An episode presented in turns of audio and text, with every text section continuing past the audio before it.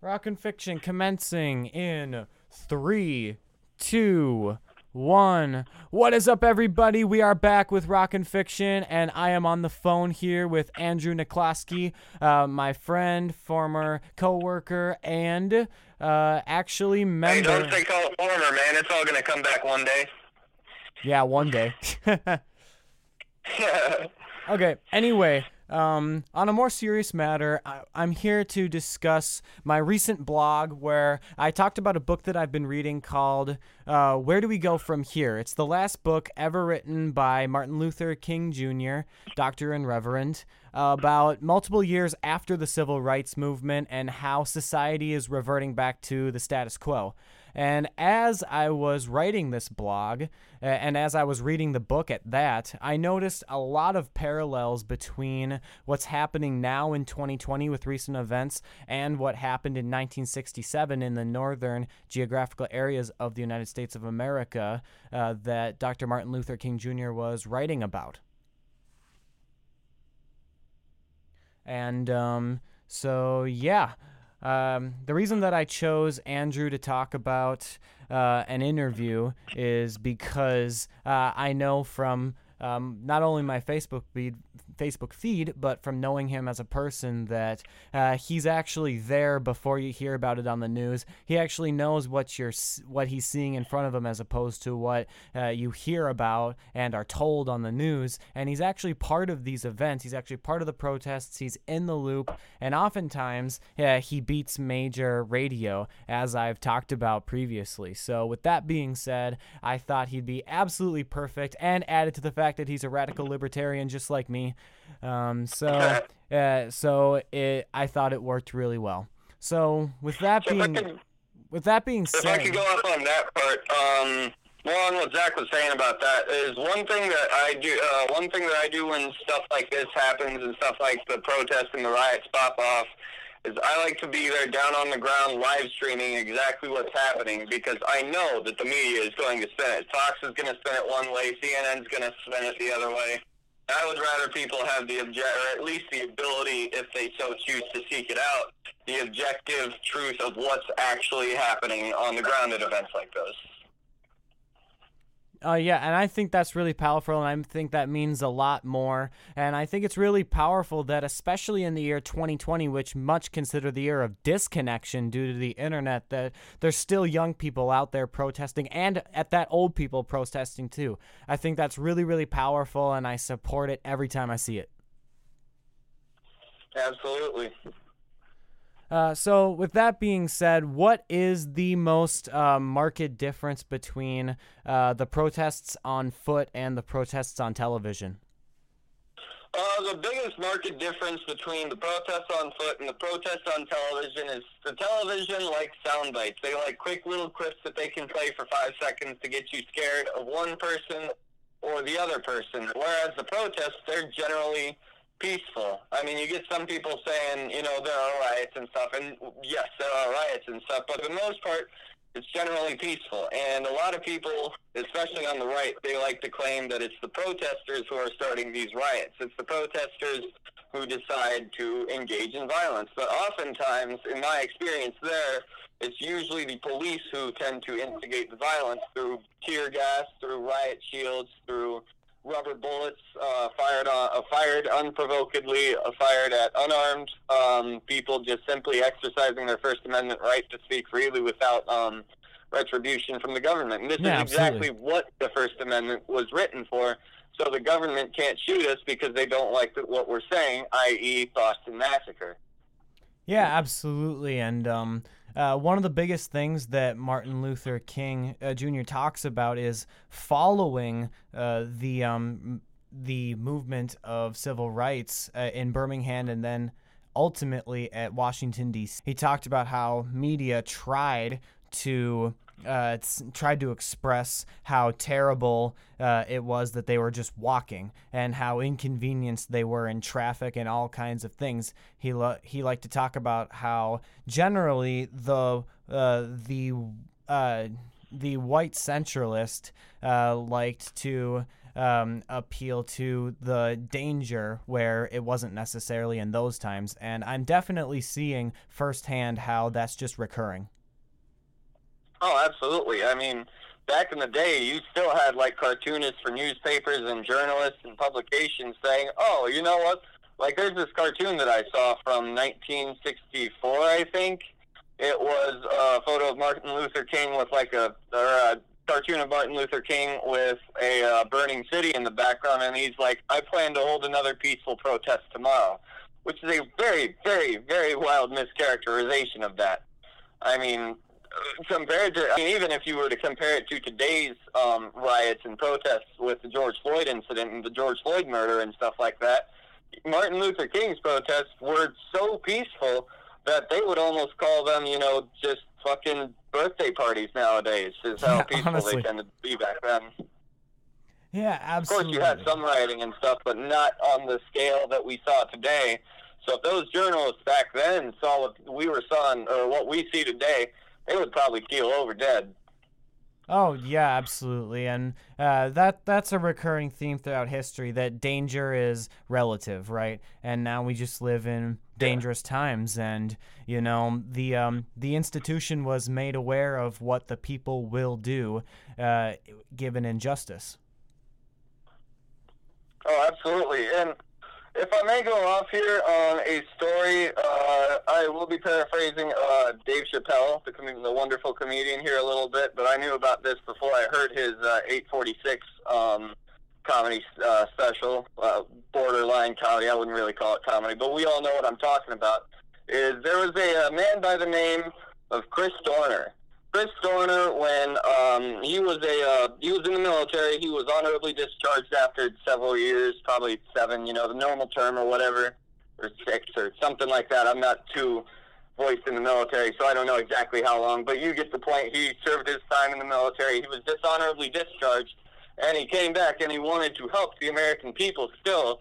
So he did what he thought was to help the American people, and he signed up for the LAPD and he served several years in the Los Angeles Police Department until he was serving a uh, warrant uh, for somebody to be arrested. I don't know exactly what for, but the white lady who was serving, the white cop he was serving uh, the warrant with, he she used what he considered was unreasonable force. I think she kicked a handcuffed man or battered a handcuffed man or something while he was just sitting on the ground peaceful.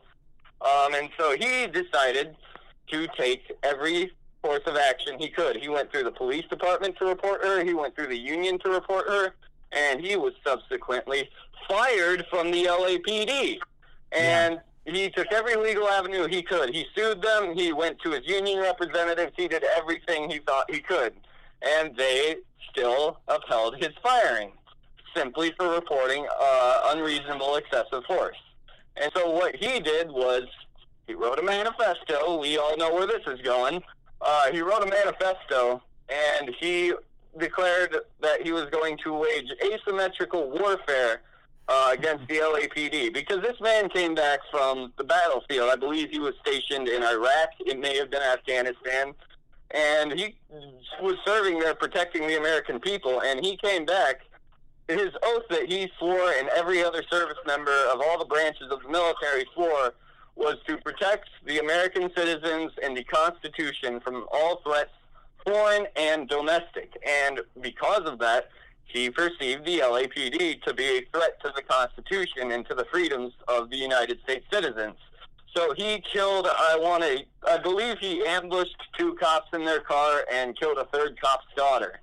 So when they found Wow. him hiding out in Big Bear, no more than, or no fewer than 400 officers from several different um, departments showed up, and they switched cheese this guy.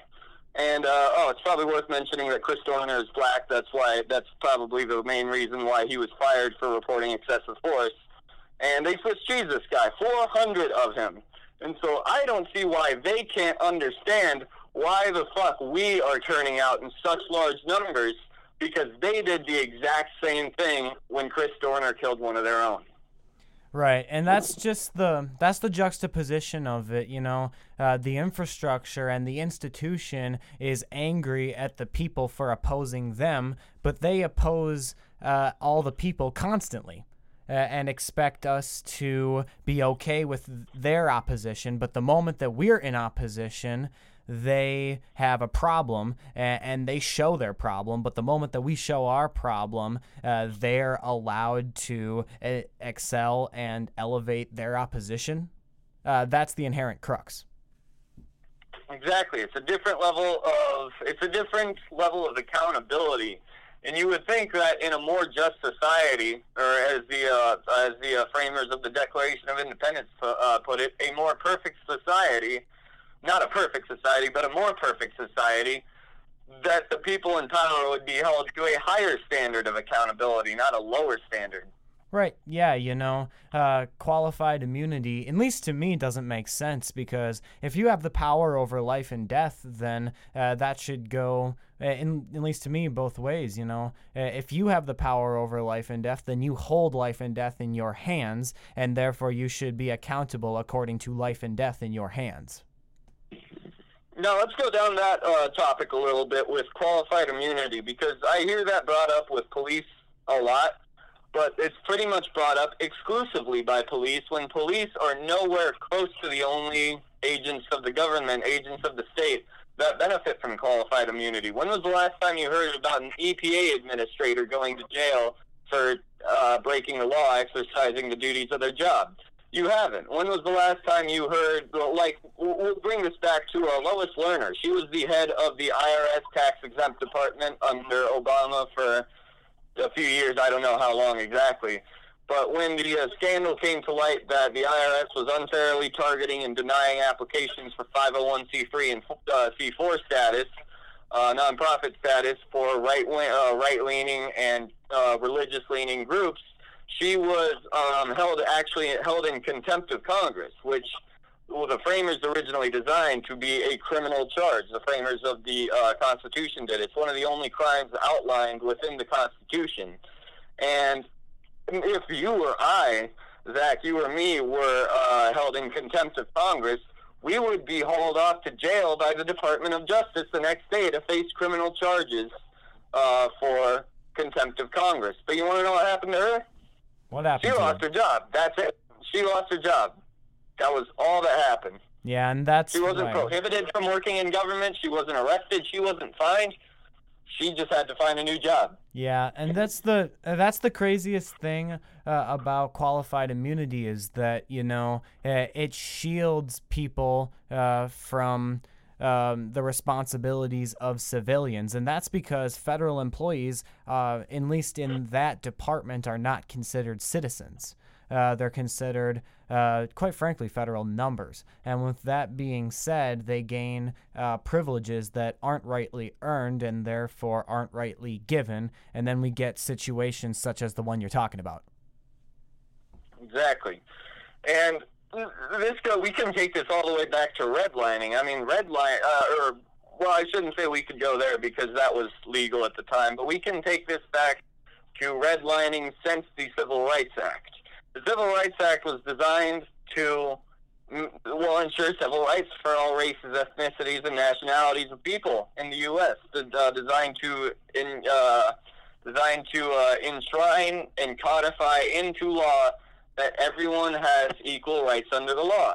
But we don't see people in the government getting arrested for violating civil rights laws. We don't see we see civil rights lawsuits brought against the government but all that winds up in is pay million dollar payouts, tens of million dollar payouts to the person who sued the government. It never it never results in the person at that agency that violated somebody's civil rights getting arrested.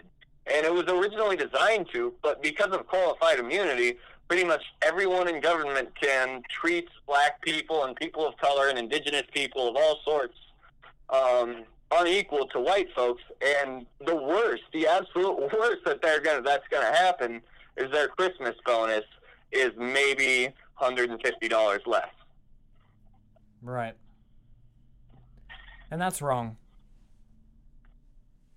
Yeah. It is. It is. It's disgusting if you ask me. The law because this law was designed specifically to prevent that from happening but they didn't take qualified immunity into account with that. I don't necessarily even know if that was a thing back then. I think it was decided by the Supreme Court in the 70s or the 80s. It was, and it wasn't part sure of the original Constitution. Uh, the um, the United States was too small to in uh, was too small to enact something as powerful as qualified immunity in 1776. It did not exist, kind of like Social Security. Yeah, absolutely, and it's just it's just abhorrent. I mean, this could all go away if there was a national law that says that outlaws qualified immunities at all levels of the local, state, and federal governments. Then people would actually, then government employees would actually be accountable for their actions. And that's what we need is accountability, especially uh, given those uh, high risk, high importance uh, jobs where you need really good people, really qualified people, and really stable people at that. Because if you just, it, it undermines the meaning of being uh, a law enforcement officer if you don't have to enforce the law. Exactly. Or if you can make laws up by yourself. And the worst that's going to happen is that it goes on your record as the charge was dropped by the prosecutor. Yeah, you know, we could go all day about uh, about why uh, what undermines the true spirit of the law and the letter of the law and that's actually that's where it that's the heart of this argument is uh, the two doctrines uh, of law enforcement which is the letter of the law and the spirit of the law generally the the civilians, the the mass population of the United States, the people who are not law enforcement believe in the letter of the law, which is what the the official statute says that the law is according to the ordinance. Uh, and therefore law enforcement must follow according to the letter versus uh, when you go to police academy you're taught um, you are a definitely taught the letter of the law because you you are bound to it. However, in large, you're taught the spirit of the law, which is essentially uh, just um, uh, just self fulfilled heroism. yep, it's like the wolf. A lot of the way that a lot of them teach it, especially the uh, killology classes they have, is that uh, aka warrior training, whatever you want to call it is that the police are the sh- uh, the wolves and the general populace is the um, sheep, and then it's up to the wolves to protect the sheep. But I don't know if you've read any biblical parables or parables from back in the day when sheep farming was, you know, a huge, gigantic thing. But last I checked, sheep dogs protect the sheep. Wolves are the ones trying to kill the sheep. Yeah, uh, and besides, in, in any biblical references, she, uh, sheep's and goats are almost always having their heads cut off and their blood spewed everywhere. Why do I why do I want that analogy? exactly. Yeah. Exactly. So um, beyond that, okay, so we've established uh, uh, the source of injustice in terms of institution with law enforcement in the letter of the law versus the spirit of the law.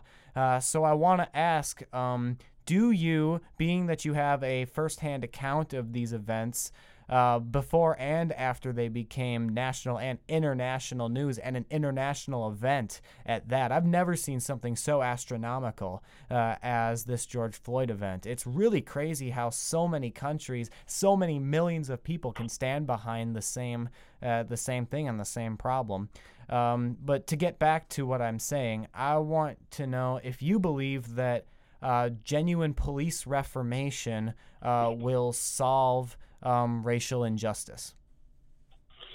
I believe it goes a little bit further than genuine or just just reforming the police. The police, I believe, can only be reformed to a certain extent because they're just like any other government agency. You can reform a government agency as much as you want, but at the end of the day, they're still a government agency, and they're still going to try and skirt the uh, court orders, you know, the laws, the policies as much as they can. I mean, I'm sure that we've all worked a job that says, oh, you know, this is how you're supposed to, I don't know, assemble a cabinet. But you're like, this way is quicker and easier and achieves the same amount of quality in less amount of time. So I'm going to do it that way. I mean, I'm sure we all skirt, you know, rules and regulations that are at our own workplaces. And cops and agents of the government are absolutely no different.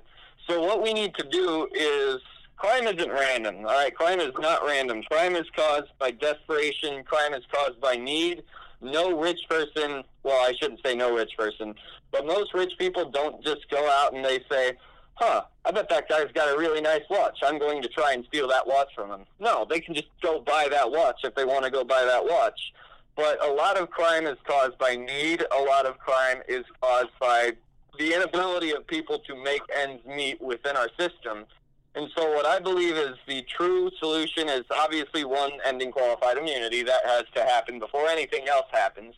And two is we need to pour less money into uh, our police departments and pour more money into other sorts of social work. We need to pour more money into healthcare. We need, and it's not necessarily that we have to raise taxes and increase the budget. No, it's not just at all. we have to shift the money around so that we can actually spend the money on things that help people and prevent crime rather that rather than things that only address crime once it's already happened. And that's the that's the thing. We need law enforcement to enforce the law, not react to dangerous situations. And um, to expand on that, you said that um, police reformation can only go so far because no matter how far it's reformed, uh, shortcuts will always be taken. How can we? Um, how can first of all how can we uh, prevent shortcuts from being taken if at all possible uh, by something as as important but at the same time as crucial to society as law enforcement Well, that is a major problem because I mean we're human. No human is impor- uh, important. I mean every human wants. Would you shut up, Kitty? Uh, every human uh, just wants to do things better, and we're imperfect beings. We simply are. There's no true way of eliminating shortcuts that lead to bad or good consequences, for that matter. But abolishing qualified immunity would cause the police and frankly everyone else in government to stop and think, is this shortcut worth it? Is this shortcut actually going to benefit me and my friends and my partners and society as a whole in the long run?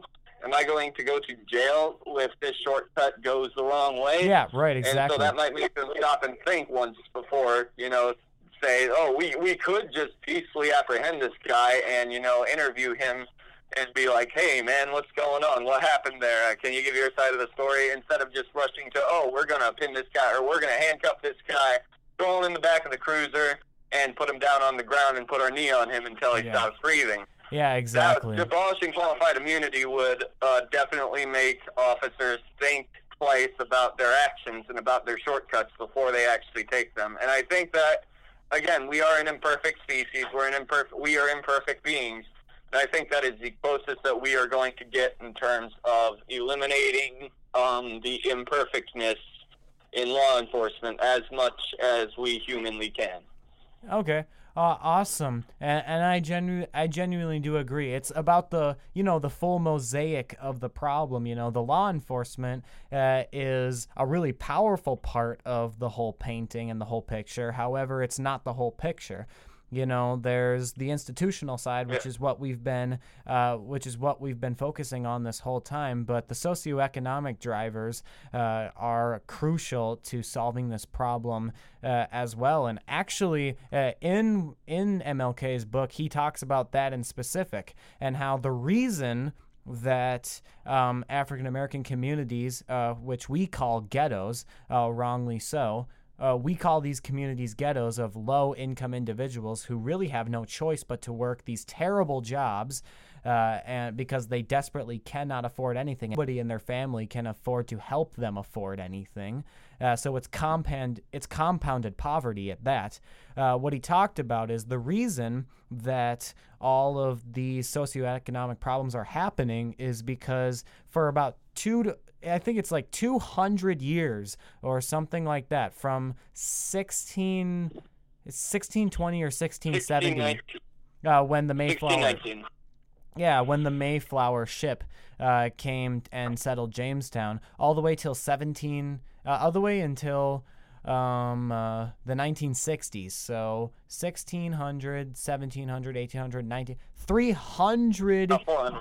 Yeah. 300 years of slavery we built our entire economic foundation, which for every single country and every single people that exists is agriculture. We built it on uh, on literally free labor uh, and um, uh, minimal humanity, and that's how we established our wage levels. That's where we get the whole sixty thousand average U.S. income from. Um, that's uh, we built all of that income threshold and all of those uh, economic uh, uh, basic minimums on this concept of free labor. And the problem is that um, ideally we'd find a way to include. Um, actually, so the question is um, okay, so we abolish slavery, we enact civil rights, uh, everyone has decided we hate racism, we hate injustice, we don't care what the color of your skin is, we don't care if you're red, purple, brown, uh, sky blue, or plaid. Um, we want you to have equal opportunity as every American in the United States of America should. The problem is, how do you fit? Um, how do you fit uh, an entire like five demographics of people African American men, women, children, and indigenous people into this economic model when you've done it for 300 years uh, in a way uh, that has built your society. Long story short is we never did, and that's why we're seeing so many poverty problems. Yeah, exactly. And if I can start from the beginning of your statement where you said that we built the uh, groundwork, or we built our country on free labor. Our country still works on free labor. I mean, I bet that at least half of your listeners have worked for free. They've clocked out and then continued to work because their boss told them to, or they were denied overtime while they were working. You know, you know we're going to have you work an extra four hours today. Can I get overtime for that? No, but if you don't show up and do it, you're going to lose your job. And so we've built it even today, and it's not just black people, it's not just indigenous people, it's not just people of color, it That's applies everyone. to white people as well, it applies to Europeans and all sorts of people, is that this country would simply collapse if we abolished free labor overnight. So what has happened is we never truly abolished slavery. The uh, 13th Amendment simply rebranded it. There is a clause in the 13th Amendment that says slavery shall be abolished except in cases of punishment for a crime. So what that causes, that causes Jim Crow laws. That causes laws such as that that disproport, and even after Jim Crow laws, laws that disproportionately affect people of color, is that is that um, the, uh, the, uh, the the law enforcement has a bigger incentive, and the government in general has a bigger incentive to try and put people of color behind bars so that way the people of color can work for free or incredibly low wages. I believe the national average is 60 cents an hour. That's the average. I think some get up to like a dollar fifty, two dollars an hour. I know federal prisons um, pay a little bit higher than it, but some even go down as low as five, ten cents an hour. So essentially, what we did was we rebranded um, slavery as prison labor, and that's where we are today. So now let me address the part where you said, "How do we fix this? How do we get out of this? How do we stop worry? How do we end the free labor problem in the United States?" And that's not an easy question to answer because it's so ingrained in our society. I think a good. I think it requires more of a societal shift than a uh, legal shift because once society stops putting up with free labor, then there will be actual incentives for the government to also try and abolish free labor. And I'm no economist. I don't know how that would work, um, but it's what we need to do. And I'm sure someone who's much better versed in the economic realm than me can come up with theories and um, methodologies that we can use to get out of there. Well, I did go to college for economics and accounting, and I can tell you the reason that the wages are so horrible and the reason that these uh, demographic groups never did get their fair wages is because the income never changed. Um, King Cotton, as they called it, still made uh, billi- uh, X amount of billions of dollars a year uh, before and after slavery. With that being said, think about it like this: if you have ten thousand um, dollars, if you divide it by one person, one person gets ten thousand dollars. If you divide it by ten people, so now nine people want the same job in the cotton industry, all of a sudden now nobody's getting $10,000. Everyone only gets $1,000. And that's why and that's why earlier I talked about the injection of all of these uh, people demographics such as African American communities, uh, women, children, indigenous people, um, laborers, etc. Um, that's why I talked about it because uh, you know the income level, um, the economic threshold um, uh, that affects the gross domestic product of this country uh, never changed, and then we tried to just add an entire group of employees to it, and essentially it just theoretically it would just kill everybody's wages according to the amount of people that had to be it had to be divided amongst, but uh, as we know with corporate America, it, it got completely skewed. Uh, so therefore, we uh, the laboring uh, the labor market just took a gigantic hit, and that's why everybody uh, got um, essentially fucked over uh, financially at that. And it's for those reasons that we're seeing uh, low income, impoverished communities that we have societally branded as ghettos of African American people.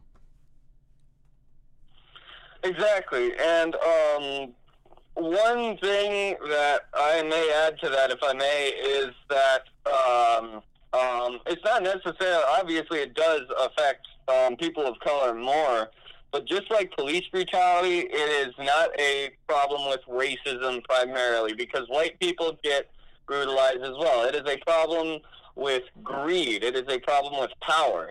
And the way that they exercise that power is through racist and unequal treatment. It is like you, you see white people getting brutalized by the police, but they're, they, they can go to bed safely knowing that they were brutalized not because of the color of their skin.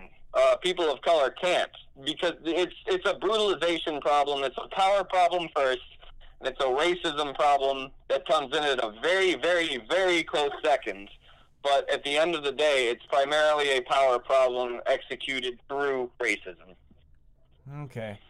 Um, so we've talked about uh, the major differences uh, between what we see on TV and what we see uh, in person, and we've compared that with um, uh, the marches that were happening in 1965 at the civil rights movements in Birmingham and ultimately in Washington D.C. We've talked about uh, reformation of institution. We've talked about uh, why our country has never recovered from from our unfortunate foundations.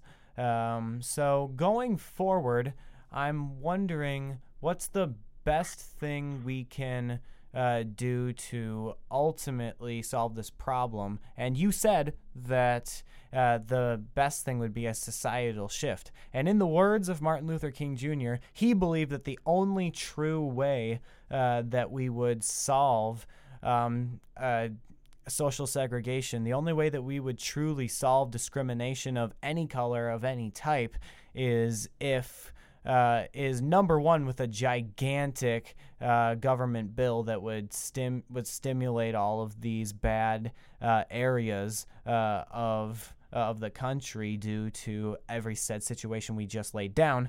Uh, he said it would be a billion billion dollar bill.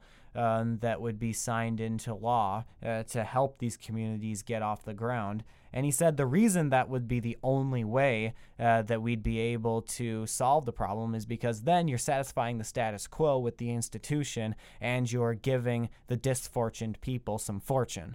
And that's why he said that. Now, me personally, uh, I believe that he's right. However, I question, based on everything we just talked about, um, how it would be written into law because you just said uh, that um, that the 13th Amendment has a caveat, which obviously I don't believe the law should have caveats unless uh, discussed in Congress assembled uh, and voted on by the people. Oh, absolutely.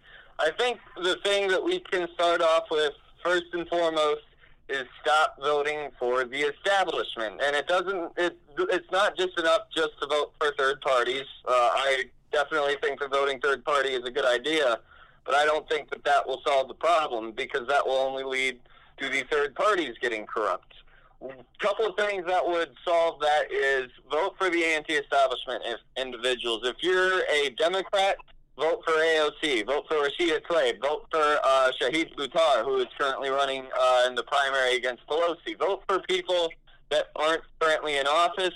Vote for people who don't um, take money from a lot of the big special interests because a lot of the special interests also have a financial hand, a financial benefit in keeping um, the status quo alive and well. So the first thing you can do is uh, vote for people who aren't part of the problem. Vote for people who aren't taking money from the problem or from the uh, people uh, funding the problem. All right, the that's a second good thing point. we can do is what was that?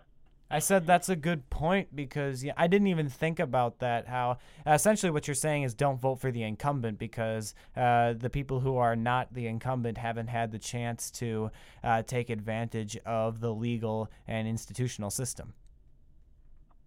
Yes, absolutely. The second thing, which is much more challenging, but would be easier if we had a uh, Congress, both houses of Congress, full of people who aren't just you know normal run-of-the-mill establishment Democrats and established Republicans, is I think that we truly, truly need a national popular vote referendum. We can discuss the electoral uh, electoral electoral college later. That's not what I'm uh, on about right now. But we need. Uh, I want to say it's like 27 or 28 states right now. They have ballot initiatives. You can go and you can vote on like specific issues. Colorado legalized cannabis through uh, ballot initiative. A lot of the states that I think most of the states that have legalized uh, cannabis legalize it through nat- uh, ballot initiatives. I think we need a constitutional amendment to allow that, so that the American people have an actual direct say in solving the problem, rather than having to ho- just having to hope that what the their preferred politician uh, is saying is actually what they're going to do. Because I mean, we've seen it time and time again. Politician promises this, they don't deliver. Trump promised to build the wall in the first four years. He's gotten about three miles of it done. Trump promised to, you know, uh, uh, put Hillary in jail. Hillary is still a free person. Uh, Obama promised, um, or at least for part of his campaign, I think he took it off the website in not too long. But for his first presidential campaign, he promised that there would be very, very, very strict and stringent and heavily enforced whistleblower protections. Obviously, as we found out with Chelsea Manning and um, Ed Snowden, that didn't that didn't happen. And so we have to stop taking politicians at their words as well.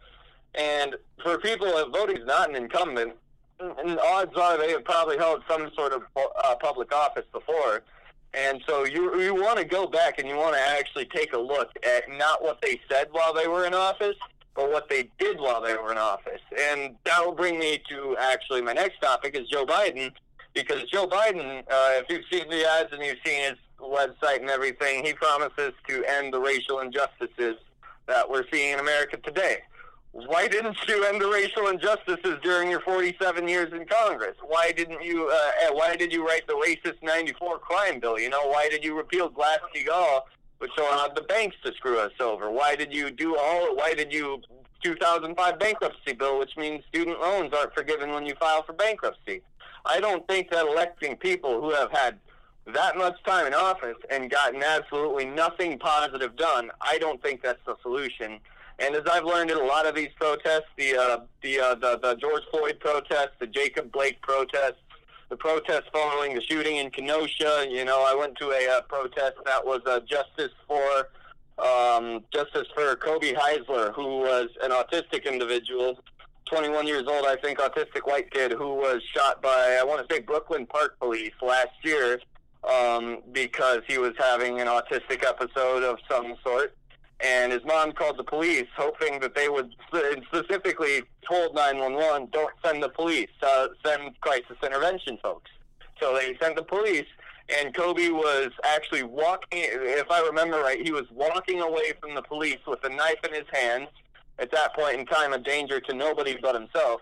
And he was, I, wa- I believe, I don't know all of the exact specifics, but while walking away, he was, I believe, tased and then shot. Okay.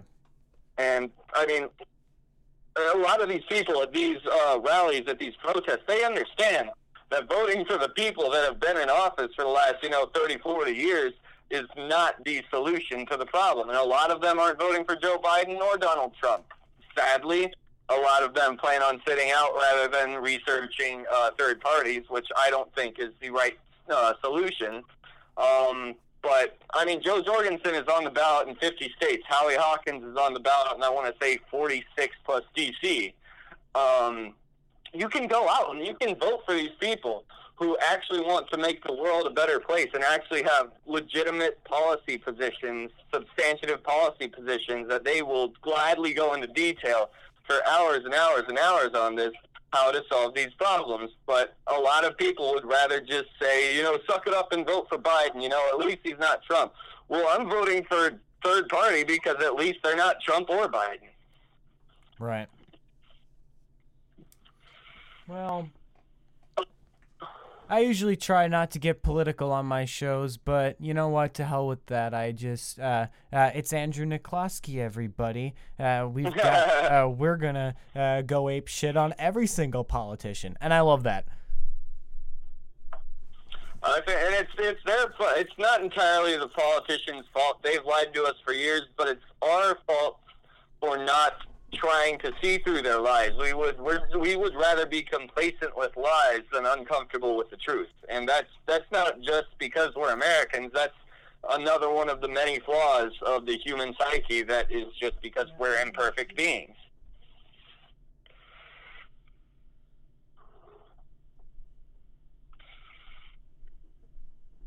Oh, and another thing, end the drug war. That would also help a lot. right. Okay, yeah. So, uh, sorry I was silent for like 0.5 seconds. My keys were in my pocket, and all of a sudden my alarm was going off on my car. So yeah, everybody, that that happened. Haha, ha, there's your uh, mysterious ending to the episode. All right. Uh, with that being said, as always, I end all of my podcasts with a question. Uh, what's uh, what should my question be about? What should it be about? You're the podcast host. Why, thank you. I was looking for advice, but I guess okay. My favorite flavor of cookie is butterscotch. Thank you. I needed to know that. Um, uh, uh, I do love butterscotch cookies. Uh, anyway, um, what is the solution uh, to racial injustice? Please feel free to let me know in any way you'd like to. Anyway, thank you everybody for sharing the last 42 minutes and 16 seconds with me and Andrew Niklawski. Uh, we are out. Say bye, Andrew. Bye bye. Thank you for having me on your show, brother. Yep. Bye.